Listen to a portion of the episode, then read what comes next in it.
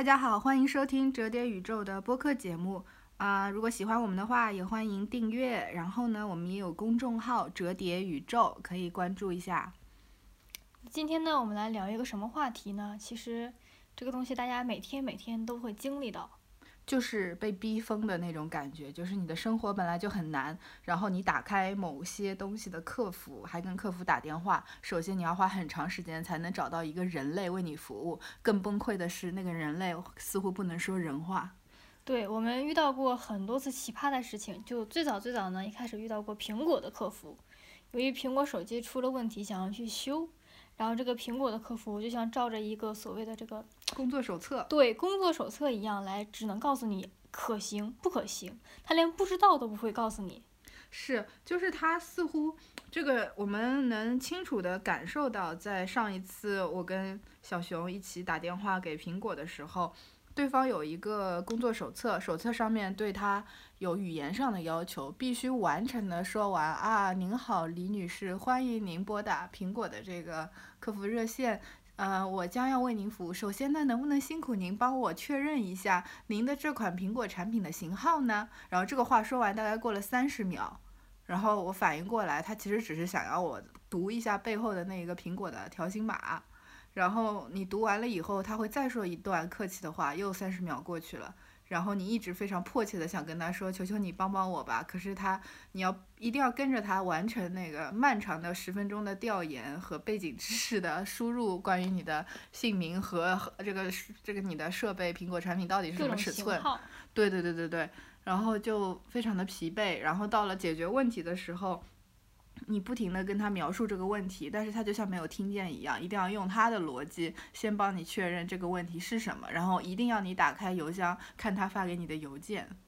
对，就感觉这个东西不是一个人干的事儿，明明你都已经着急的快要上天了，但他却不紧不慢的拉着你。我们从第一步炒菜，就是之前的这个入门学习开始，先学习调料的分别，再开始唱歌。但是你已经饿得要死了。哦，对对对，你这个比喻打得很好。嗯，可能刚才我也没有说太清楚。这种体验呢，就仿佛你已经饿得要死，回到家看到你的亲妈，你就觉得妈，我饿死了。那妈可能打翻你的话，就给你煮包泡面，下个蛋，也算是那个这个非常非常善良至。少救济了你的胃。对，然后这时候你打回打打打打，你这时候回家，然后打开门，然后你妈跟你说：“您好，首先我想跟您确认一下，你此时的饥饿感是更想吃热一点的食物呢，还是干燥一些的食物？”然后你要回答完他十个问题以后，他才慢慢的去找到那个泡面给你煮。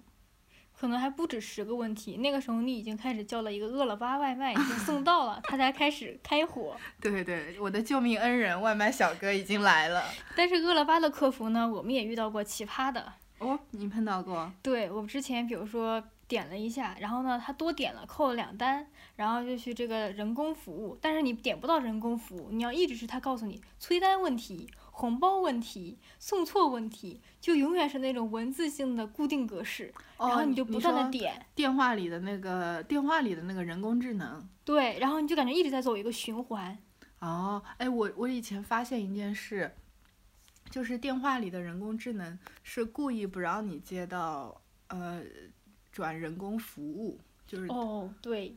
这个我又有可以说了，给大家讲个故事。就之前在澳洲的时候呢，有幸在两家公司的人工服务部门打工过。哦，就小小熊，你之前在澳洲上学的时候勤工俭学，在别人的人工智能的部门打工对，但是我做的是人工客服。啊、但你在里面是做个人。对，然后一家呢是澳洲的某一家最大，就是最大的通讯公司之一。你们想象一下澳洲的移动，好的，然后另一家呢，你们想象一下澳洲的苹果。澳澳洲的苹果，好的，一家通信通信的，一家是做产品的。对，然后呢，这个是这样子的，我们有一个手册，我们要培要培训的说，希望就是我们前面的人工智能会帮我们筛掉一批他们愿意放弃来继续咨询你的这些客户。哦，那你这个劲爆了，就是说你你其实在这个呃机构内部一般的原则就是先筛掉一批被被设备被这人工智能问答搞得没耐心的人。对，主要是因为我们人呢，一共就二三十个人，啊，但是每天打来的电话呢，可能我一天要接二百多个电话，接不过来的。哦，明白了。对，但是无论产品好还是坏，就是这个系统好不好，都会有人来打电话。我们也遇到过，比如说一个大爷说我走丢了，能不能带他回去？他一看就打错电话了。嗯那这个时候有人工智能帮我们挡住，我们就不会接到这种特别荒诞无厘头且确实没有办法不属于我们这个工作职责范围内的这种问题。哇，居然还有这种事情，那你怎么知道有大爷给你们打电话说走丢了？因为有一个大爷真的就是特别特别的耐心，等了半个小时，好像四十五分钟吧，然后接到人工智能，排队是吧？就排队，他要排队，然后越过哦。人工智能已经到了这个我们这边部门的这个拨线号了，哦，他就跟我说，他是用英文讲的嘛，嗯，嗯，对，他就说走丢了，这个事情一看就是已经不就是打错了，那我们就是作为人善良嘛，我们就帮他他说的。对，但是我嗯们也帮他转接到别的电话去了。对，我们也遇到过，比如说我们是澳洲的移动，但是澳洲的联通的用户打给了我们，跟我们说为什么联通的网不行？因为澳洲的这个移动和联通是属于 WiFi 和手机是可以绑定在一起的，嗯，就家庭网络、公司网络都是可以用这个通讯公司的。嗯，嗯嗯，然后上来就开始骂，然后骂完了以后，我才会特别安静的跟他说，抱歉，您骂错了。如果您想骂对方的话呢，我给您一个另外一个号码，您换一个，吸口气儿，喝喝水，他就骂。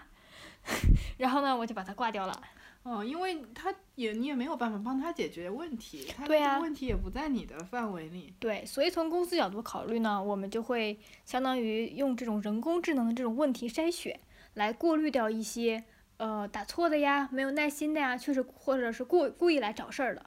对，因为我们有很多确实就比如说产品问题或者是 bug 问题，就是有很多人过来抱怨，嗯，然后也会把一些就是其他地方的一些负面情绪带到他的这个产品上，就找了一个电话里的人骂骂。我明白。我之前我有看一个报告说，客服类的工作，嗯客服就是广义的客服，不管是你在那儿接投诉电话，还是像有一些工作自带客服的属性，像呃银行的大堂经理啊，或者餐饮服务业啊，就只要是有服务客户满满足客户很多需求的这个岗位，它都有精神上的工伤。对，那段时间你胖了没有？那我倒没有，那个时候我还是一个健身的快乐少女。哦，劳动来缓解这个工伤。对，而且那个时候我还可以去赌场打打工啊，去按摩店打打工啊，就打啊工的种类比较多，每天遇到不同的人。啊，明对白了。，我是用打工遇到，就是按摩店的这个精神疗伤，需要通过这个，就比如说赌场的这个打工来缓解。然后赌场受了伤怎么办呢？我再去奶茶店缓解缓解。你这不会伤上加伤吗？不会，我们可。以互相的互补。哦，你很厉害，很厉害，就不同行业嘛，遇到的人不一样。明白，你挺有意思的。就你说的这种人工智能的存在，其实早期，嗯，电话客服、电话服务就经常用这招去筛选人。其实它是降低它的工作成本，对，但其实在中国这种劳动密集型或者劳动力没有那么昂贵的地方，很多岗位上，呃，其实不缺人，但是那种标准化的流程以后，你会发现，这个人呢，他也没有发挥人的这种主观能动性，他也没有跟你产生真正的对话，就像给苹果打电话一样，对，因为他们怕犯错，他们犯错，因为他们讲的一句话，可能就被有心之人就录音下来了，他们就不敢做任何的承诺和保证。他们就是，而且招进来的这种在这种岗位上的人，嗯、国内的话可能都是不是特别，比如说高教育地位啊，嗯然后三高的人，他们可能也是普通的普通大学毕业或者高中毕业嗯，来做一个交流沟通的服务。明白了，就像我之前在淘宝买一个东西，就是这个东西挺猥琐的，就是你知道那种阳台上晾衣服的架子，哦，你说到猥琐，我不小心我想歪了。哎呀，来，我们回到阳台上的架子。阳台上晾东西的架子，那它是一种摇，就是通过活的那个，嗯、那个叫滑轮，可以哦，手摇，然后物理原理。物理原理做一个升降。嗯，然后出于不知道的原因，就是你家的这个手摇的，我们家手摇的这个手柄就这么不见了。那个手柄是这样的，阳台上它有两根上下的绳索，那手摇就是对应两个齿轮，嗯，但是它只有一个手柄，手柄是灵活的，可以一会儿塞到这个齿轮里，一会儿塞到那个齿轮里。懂。突然之间，那个手柄就不翼而飞了。我怀疑是我某一天当垃圾扔了，那这件事我要负责任。可是它不是掉在了地上吗？我可是我有可能没有认出来，我可能把它给扔了。这件事至今是个谜。反正为了买这个失踪的手柄呢，嗯我就在淘宝上把手柄的那个卡口和嗯品牌发给了一就几家是嗯有这个嗯可摇曳可升降的呃晾衣架的淘品牌宝店家对。然后那第一家就非常的奇怪，我就问他，请问照片上的这个对应手柄你们有吗？嗯，他回我的是，商品里有列出来有就是有，没有列出来就是没有。可是我真正的困难是我真的不知道你们的这个商品描述和这个商品跟我这个是不是配套的。这个就属于他只是一个打工的，他不是卖的，是，所以他只能是负责收货，就他应该只是个收货员、传单员。有人订单了，然后他来给你写个单子，然后他去跟仓就是仓库说，然后仓库再给寄出来。他应该干的是这种工种。对，然后你知它不识别我就很生气，就你如果说，如果你告诉我说，嗯，我不太懂这个匹配，嗯其实那也是一种正面的回答，就是我的这个未知，我的困惑你解决不了我，嗯，但是他又要假装自己在解决问题，对他不回答就会被投诉，他回答了，回答了你一个模棱两可的，你又不能把他怎么样，因为他确实回答你了。对，而且回答完不过十秒钟就有一个系统发过来的问卷，问我对他满意吗？当然不满意了。嗯，那我我觉得人家不容易，我没有点，我觉得不我不点评就是已经仁至义尽了，我真的很生气。是你不点评是对他最最好的善良。是的，是的，是的。我之前也遇到过，想要买咖啡的时候，我觉得咖啡你卖咖啡的人一定会比较懂嘛。这种机械类产品你不懂我忍了，你卖咖啡的一定会懂这个自己卖的咖啡吧？他不懂，但他不懂，他非要装懂。哦，还有这种。对，这种人就是我，我真的当时以为他是 AI，然后我还逗他，我还用图灵测试那一招来逗他，结果他还通过了。然后我想说，哦，这是一个人，那这是一个人，你为什么要不懂还装懂？而且讲的话特别的机械化，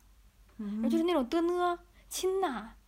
就是这种话就感觉不是不自然。。对，就感觉他是一个用固定公式套出来的。哦，结果其实对方是人。对方是人，但是我怀疑，严重怀疑，虽然没有实证，他是照着他们所谓的这个员工培训手册，就是亲呐、顾客呐、就是上家呀，嗯。就是全部用这种语气词和这哦种恭维的词来把所有他要说的句子串联在了一起。哦，我之前遇到一个淘宝卖家，已经加了微信，在聊一些很细节的东西，买个东西，然后他嗯还是要一口一个亲啊，宝贝的。我说，哎呀，真的我好难受，呃，不好意思，能不能不要这样说话？嗯，他说对不起，习惯了，我也忍不住。后来你这个还会告诉你对不起。我的那个就是说，我就跟对方直接的说说，你可不可以不要前面加这个称呼词，把这个亲呐去掉？他说好的，亲呐。哎，能不能不要再叫我亲呐？好的，亲呐？对，就是这样。当时你就想一一个凳子翻过去，想让他跳下楼。是是是，就为什么我们会对这种事情这么的沮丧？就是其实挺沮丧的，当别人这样对待你，就是无视你的需求，然后还还做出没有没有没有错的那种姿态，就是有一种莫名的沮丧。但是我觉得他们做这份工作也挺不容易的，每天在浪费时间，把时间浪费的特别的冠冕堂皇。啊，就没有解决问题。对呀、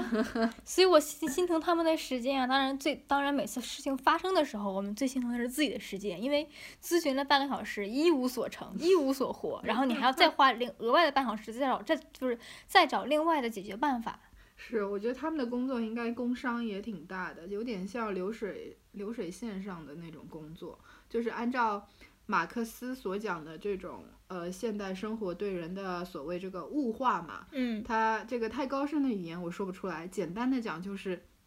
现在我们的劳动劳动的成果都不归我们所有。对，与之相反的，比如曾经种个地，那些瓜果豆啊、蔬菜种什么得什么，嗯它会跟你产生直接的这个关联。然后现在就是你比如说在大厂九九六了，你最后就幻化成了一个资本当中其中一个数据或者一个 KPI。对你只是整个流水线里的一个小螺丝钉，是是是，当年的沙场女工就是现在的办公室白领。是这样子，所以叫社畜嘛。嗯，的确，这个大家是挺伤挺伤人的了。这个话题聊了就会心中非常的哀伤。呃，那其实就社畜，其实在面临很多技术在生活服务的细节当中，带来的沮丧，就会觉得诶，一个外卖没送到，饿了半小时，真的天都塌了。真的是这个样子的。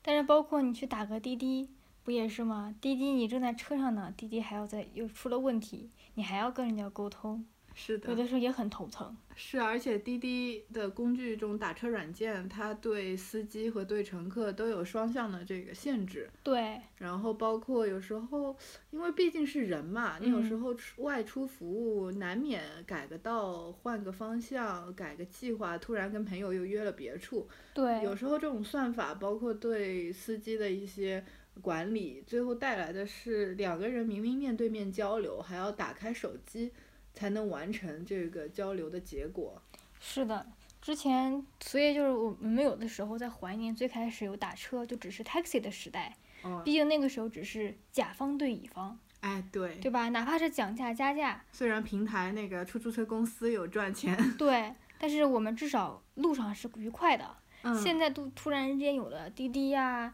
包括最新出的这种花猪，花猪我们可以一会儿再聊。对这个滴滴，反正包括呃在上海的那个美团，嗯，反正一家垄断，两家垄断了之后，就会发现以后我们跟司机聊天，还要通过一个平台的 AI，通过 AI 之后再等待，等待到了人工服务，再跟他说，嗯，我想把这单取消，嗯，我想把这单改，把想想把这单改个项，这种尤其不友好对于我这种英文客户，因为现在的中文版似乎可以直接这个手机上改到手机上改这个终点哦了，，对，因为嗯，小熊用的一直是英文版的滴滴，然后当时我们一起打车就有个笑话，说外国友人不配有朋友，对，英文版的滴滴只能输入一次目的地，一旦你上了车，你就不不配改目的地，也不就配上了。贼船就不能再回头了。对，好几次想蹭小熊的顺风车都很难蹭，因为它不配改目的地，大家只能去一个地方。后来我就强行的改了中文的系统，就它只要换个语言，它就可以。然后你下了车以后，我再换回来。哎，这个真是，就这它本身技术是为了提供便利，不管是对嗯平台方还是司机或者是乘客，对，尤其包括安全呀、监管呀，对有投诉平台啊，这个事情本身可能是一个 convenience 的一个事情，对，但是现在就变成了一道隔阂，一个门槛。是的，是的，我们明明可以好好不容易乙方跟甲方可以讲话了，中间突然多出来一个饼。是的，是的，虽然的确它能解决很多嗯规范化的问题、安全性的问题和很多纠纷都被规避了，但是在用的时候，有时候觉得挺没意思的。就我上次我我的那个滴滴司机开错车了，嗯开错方向了，然后他是一个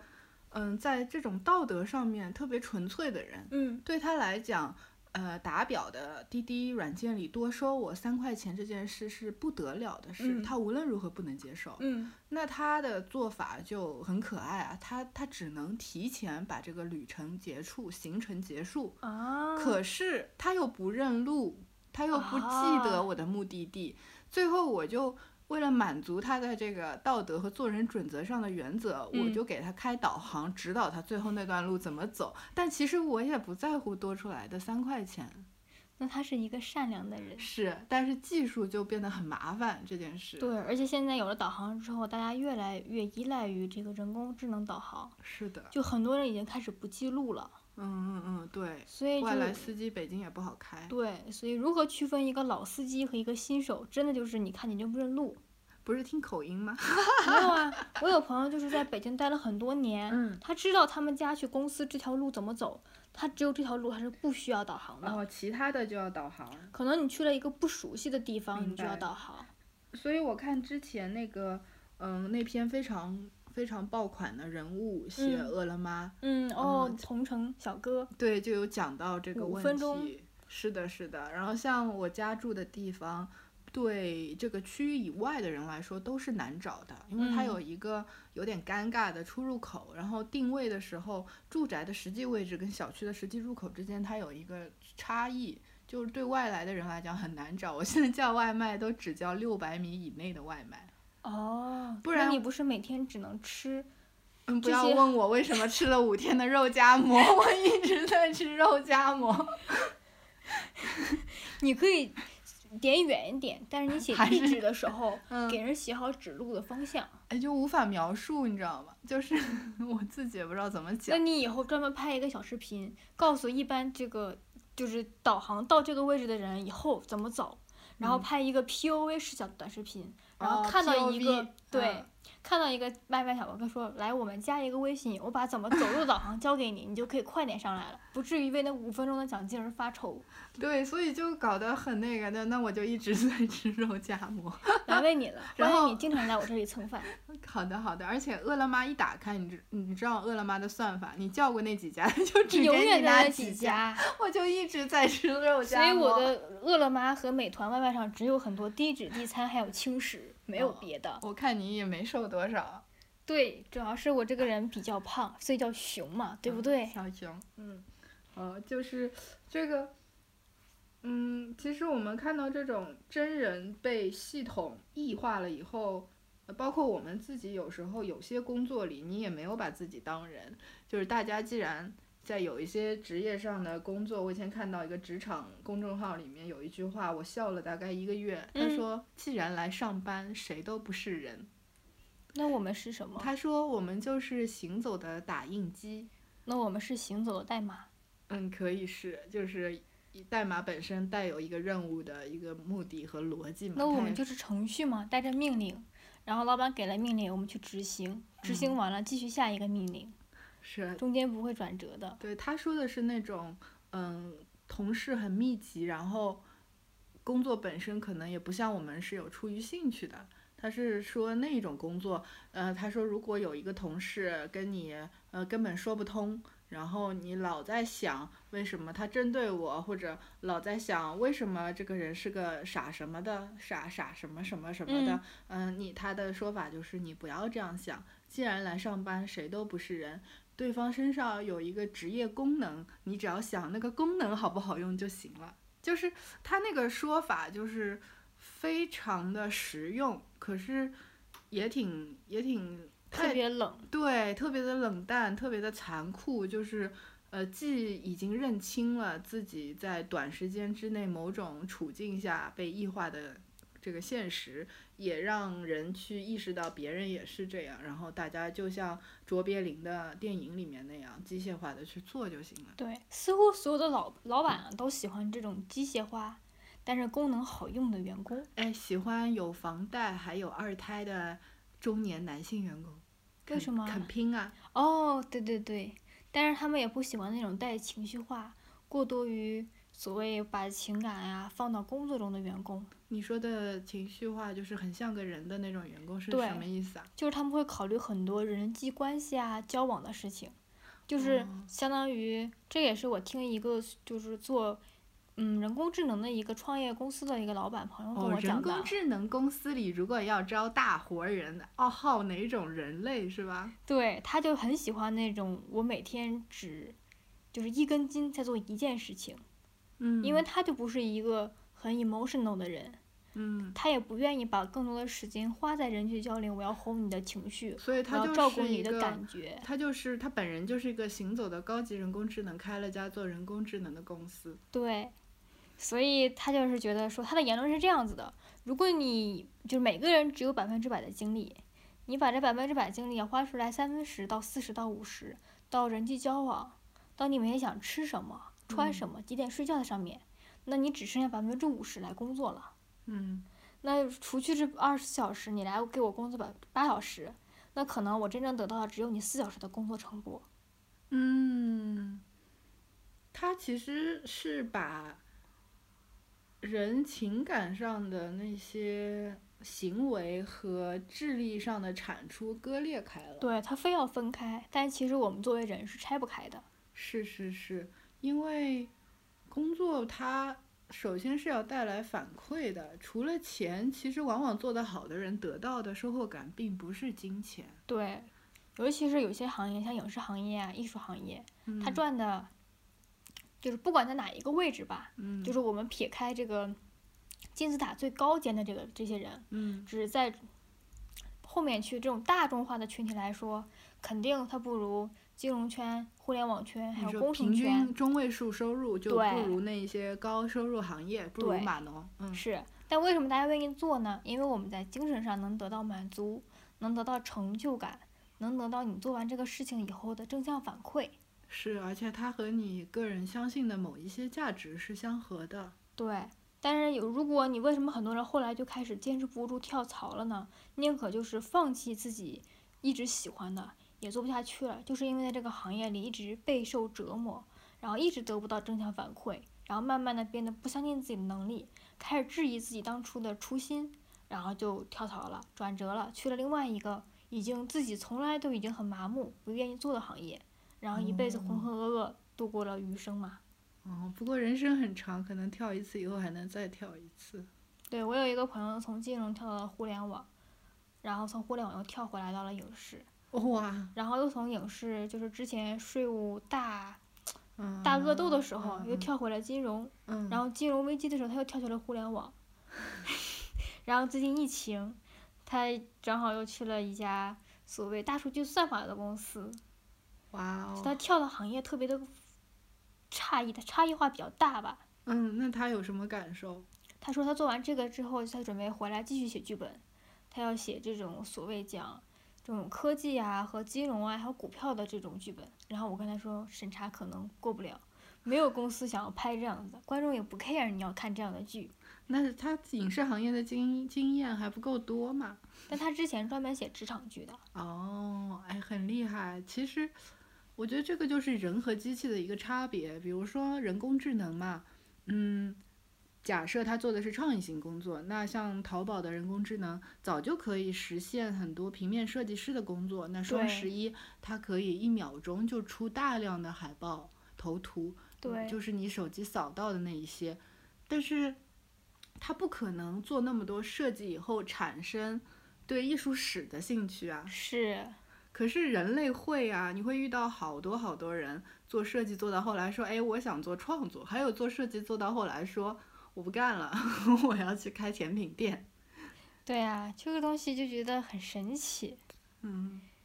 就是人的学习途径和人的这个嗯成长的轨迹，它就是非常的不理性。对，而且人工智能由于比较听话嘛，它就不会想那些弯弯绕绕。就是人是可以设计人工智能来为我们挡刀的，是在客服上是有这种实力的。嗯当然，我们之前，呃，在美国的一家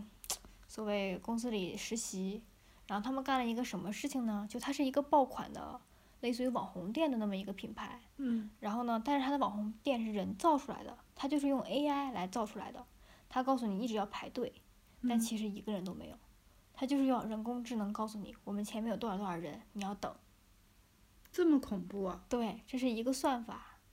哦，那个就是跟花五十块钱租一个大爷在街上排队，道理其实是一样的。对，但是它的算法是什么呢？它是说，比如说，他会隔一会儿问你说，你愿不愿意继续等，还是留言？他会看你按下来的那个数字，比如说继续等按一，愿意嗯留言按二。他会通过你微小的这个按下的这个秒数的差距，来快速的跟你说你前面还有多少位。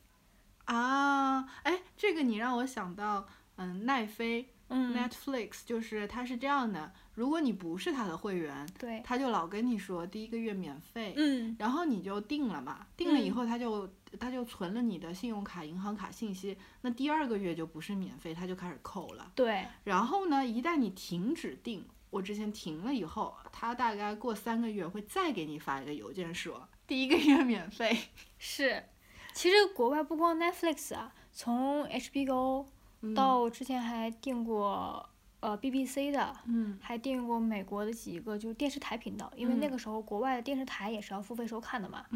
有的时候你就是图着第一个月免费你就订了，结果第二个月就忘了，第二个月就被扣了钱。，对，然后扣钱的那一个月才反应过来，哎不对，然后就给取消。然后我相当于永永永远都是六个月付完了一年的费用，因为第三个个月他又过来跟我说免费，然后我又就是不长记性，又栽进去了，然后又开始看，然后第四个月我又忘了。嗯，我懂。其实这个也是说明另外一种成本，就是这种算法，它其实知道人的精力，它是建立在人的注意力和精力上，就是成本。对就像你刚才说的那个 AI 公司的老板，他其实说的是一个认知认知上，我们以及通注意力经济对吧。注意力经济上的一个成本。嗯，就是如果你的很多注意力、你的认知能力都放在了在镜子前面琢磨今天头发长什么样，或者在镜子前面研究那一颗痘痘，或者今天早上花了半小时搭配那一身衣服，嗯，的确对于来说，那这个员工肯定这个事儿跟工作看起来是没有直接关系的，那就降低了他工作的投入。这就好像我们小的时候，老师总说，也不要不就是不允许戴项链，不啊女孩子允许美甲，不允许染头发，不允许穿好看的，也不能说不就是不建议穿好看的衣服，哦天天让我们穿校服嘛。对，每天穿校服，我们是女孩子头发不能披下来，必须扎起来；男生的鬓角不能过耳朵。然后教导处主任拿着剪刀在走道那儿剪。对，然后他们，然后包括不让女孩子化妆，他说，如果你干了这些事情，你的精力不就不全放在学习上了？嗯嗯嗯，然后你觉得有道理吗？当然没有道理啊。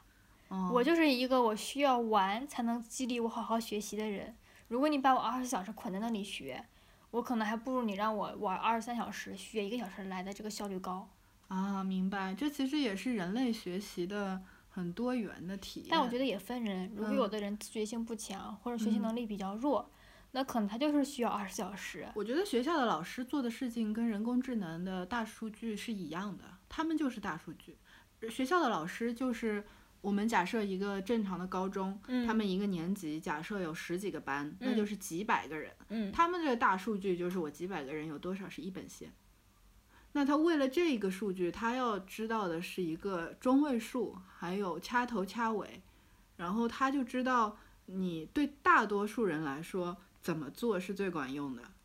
对，这个又考虑到这个教育的 behaviorism 和 culturalism 呢。啊，就之前学的时候去讲说，我们在学理论的时候，真的有认真的讲过怎么平均一个班级里不同等级以及不同认知基础，还有不同学习能力的学生，哦，这个是小熊之前是本科学过教育学，研究生学的第一个研究生。哦，教第一个研究生学的是教育学，后来才去学的电影，所以就是你可以讲讲这个人类是怎么让人类学东西的。就是在理论上，我们是想说，我们可以把试图把一个班分成五个人，这其中在国外，我们有时候一些人是所谓的叫，呃，就是有点残疾、残缺，老师是知道的，同学可能也知道，嗯但是大家是公平的有明显的短板的，就是那一类人。，disabled students。哦，disabled 的。对哦，我觉得在中国好像都不允许 disabled 的小孩上学。对，。这就是国外的一个公平。但是我哦说的这五类人排除了这一这一批人，哦，但这批人是可以跟大家特别开心的共处在一个教室里的。嗯但是我们会把剩下的这些人，比如说一个班二十个人，国外人比较少嘛，嗯嗯然后会分成大概五阶。嗯。那可能最最前面的这些人，我们会给他一套不同的那种教育体系；最后面的一一批人，我们也给他一套不同的教育体系。那可能对于他们来说，我们会一节课四十五分钟，嗯五分钟会额外的给一些拔高的学生，五分钟给一些跟不上的学生。哦中间的这这三三就是三个等级的人，他们就是可以我们尽量的让高就是高一点的人带在低一点的人，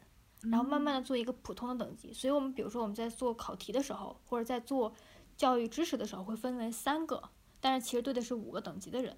嗯然后慢慢的我们试图把第二等级的人带到第一等级上，把第五等级的人带到第四等级上，然后慢慢的可能开学第一学期就是可能是比如说五个等级，我们的目标是让是让他们在毕业的时候只变成两到三个等级，这样所有人都在进步。哇哦，听起来好科学啊！我感觉国内也是这么做的。但是当我们在真正教的时候，教就是教的时候，嗯我真的去人家高中，还是个重点的高中去实实践的时候，发现根本不可能，因为你还要管班级的秩序，你就管不过来了。嗯我上课第一天就有孩子躺在地上就趴着，但是这是他上课的一个方式，那个小孩就贼聪明。然后二十多个人，你真的没有办法一对一的管过来，你只能随大溜。你这里提到一个问题，就理论上我们是可以这样去把学生做一个，其实是贴了标签、分了流，然后再进行操作。但是实际上真正的问题是，你怎么正确的评估眼前的一个学生，把对他贴上那个标签，其实是很难的。对，而且分类本身它也是带着倾向性的，就这种类别和你定义什么素养是好，什么素养适合学习，什么素养潜力更大，其实也是很主观的。对。然后之前有的隔壁学校就引入了一个 AI 系统，哦就是我在做考题的时候，比如说一千道考题，我会给你刷，你这道题已经过了，就不会再给你出现类似的题。嗯然后相当于它会通过你慢慢的答题的这种累积，或者你对知识点的掌握，会慢慢的给你出类似的考题。我觉得我们的中学老师就是一台人脑 AI 吧，就干的就是这事儿。但是这种事情就会导致有的人可能就是他没有办法涵盖所有的知识点，以及所有人对知识点的掌握，因为它太数据化了。明白了就，像我在中国学了个车，嗯就是因为最近疫情嘛，嗯。就实在太无聊了，去学了个车，然后因为我国外驾照回不就是转转不回来，太麻烦了，然后他就会有人工的真人的这个教练去教和 AI 的车去教，嗯。然后就是人家网上就包括这种教练信誓旦旦的说 AI 教就是 AI 教学，就过考率会高于高于人工教学百分之十，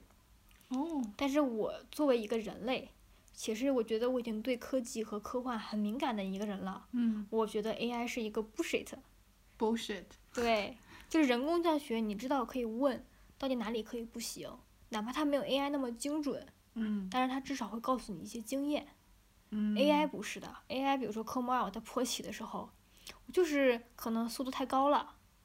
那它就给我制动了，它给我制动了之后，我就要在坡上直接的重新开开油门儿，直接那可它就太难了。然后直接再在就是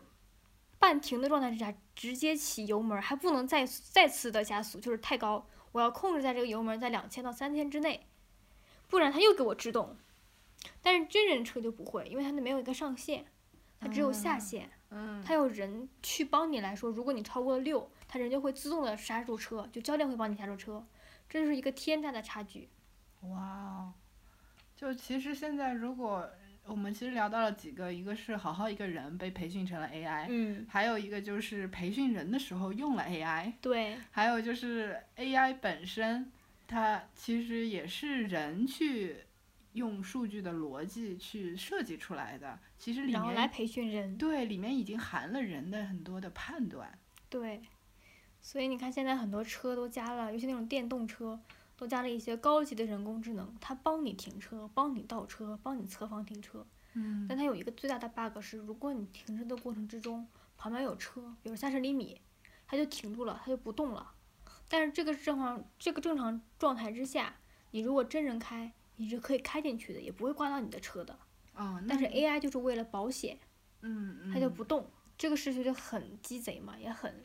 嗯，明白明白。你这其实，在自动驾驶的时候，就是这一系列问题，最后都变成了 AI 你到底怎么算的问题。对。就你 AI 到底在想什么？明白。其实之前像那个美的出了一款高端的电饭煲，哦，就是 AI 煮饭。然后它为什么优秀呢？就是它非常详细的把每一种米的那个和大和水的比例关系和它是哪种米分别适合多少水，做了非常呃高级的这个数据的输入。嗯，然后呢，那这个锅吧，就像长了脑子一样，这个锅就知道你给它放的是什么米，它还会帮你淘米做饭。然后这个就还真的有人会买，但是我觉得这个东西反而适合 AI 来做，因为它是有固定程序的，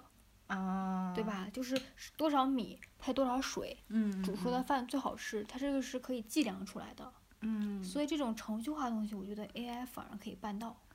哎，那你这么说，其实手冲咖啡它也可以被 AI 取代，就是指日可待的，对呀、也有这个手冲机器，早就有了，就比较贵一点吧。包括这个调酒，调酒如果定好了这个菜谱，是，你像我们做调酒就是计量嘛，比如说基酒三十，嗯，然后糖浆二十五，对，而且它其实是个呃化学，对，它就是一个配置比。关系，嗯，但是调酒师不能被取代，是因为有些调酒师调酒师可以，帅吗，也不是啊，调酒师可以去创造酒，就是所有啊马提尼啊，所以金汤，就是所有的这些冰岛上的维塔都是被人设计出来的。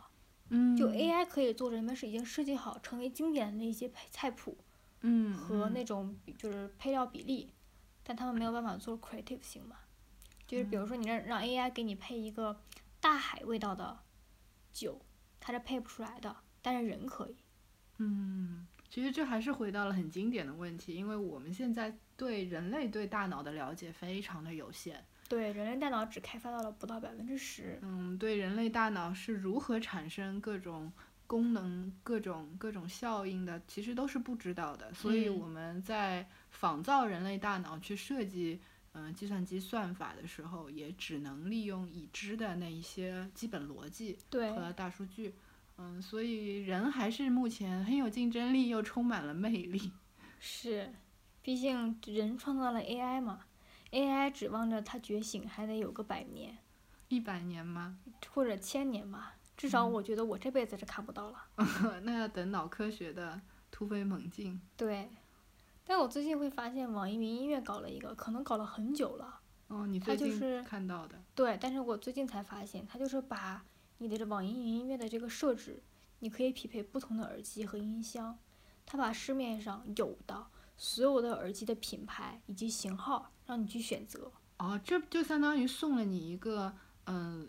音箱发烧友男朋友。对，然后我还真的就认真的对比了，比如说 BOSS 和 B B N O 还有 JBL 嗯三款，它出来的音乐以及到我戴的耳机和音箱上的区别，真的有区别。哎，其实有好多人这种文艺向或者兴趣向的爱好，很容易都被数据化、产品化变成 AI。对，那那以后你说你有一点特殊的技能啊、爱好，不都没有地方发挥了？那我们再发挥新的爱好嘛，哦，只能是这样子嘛。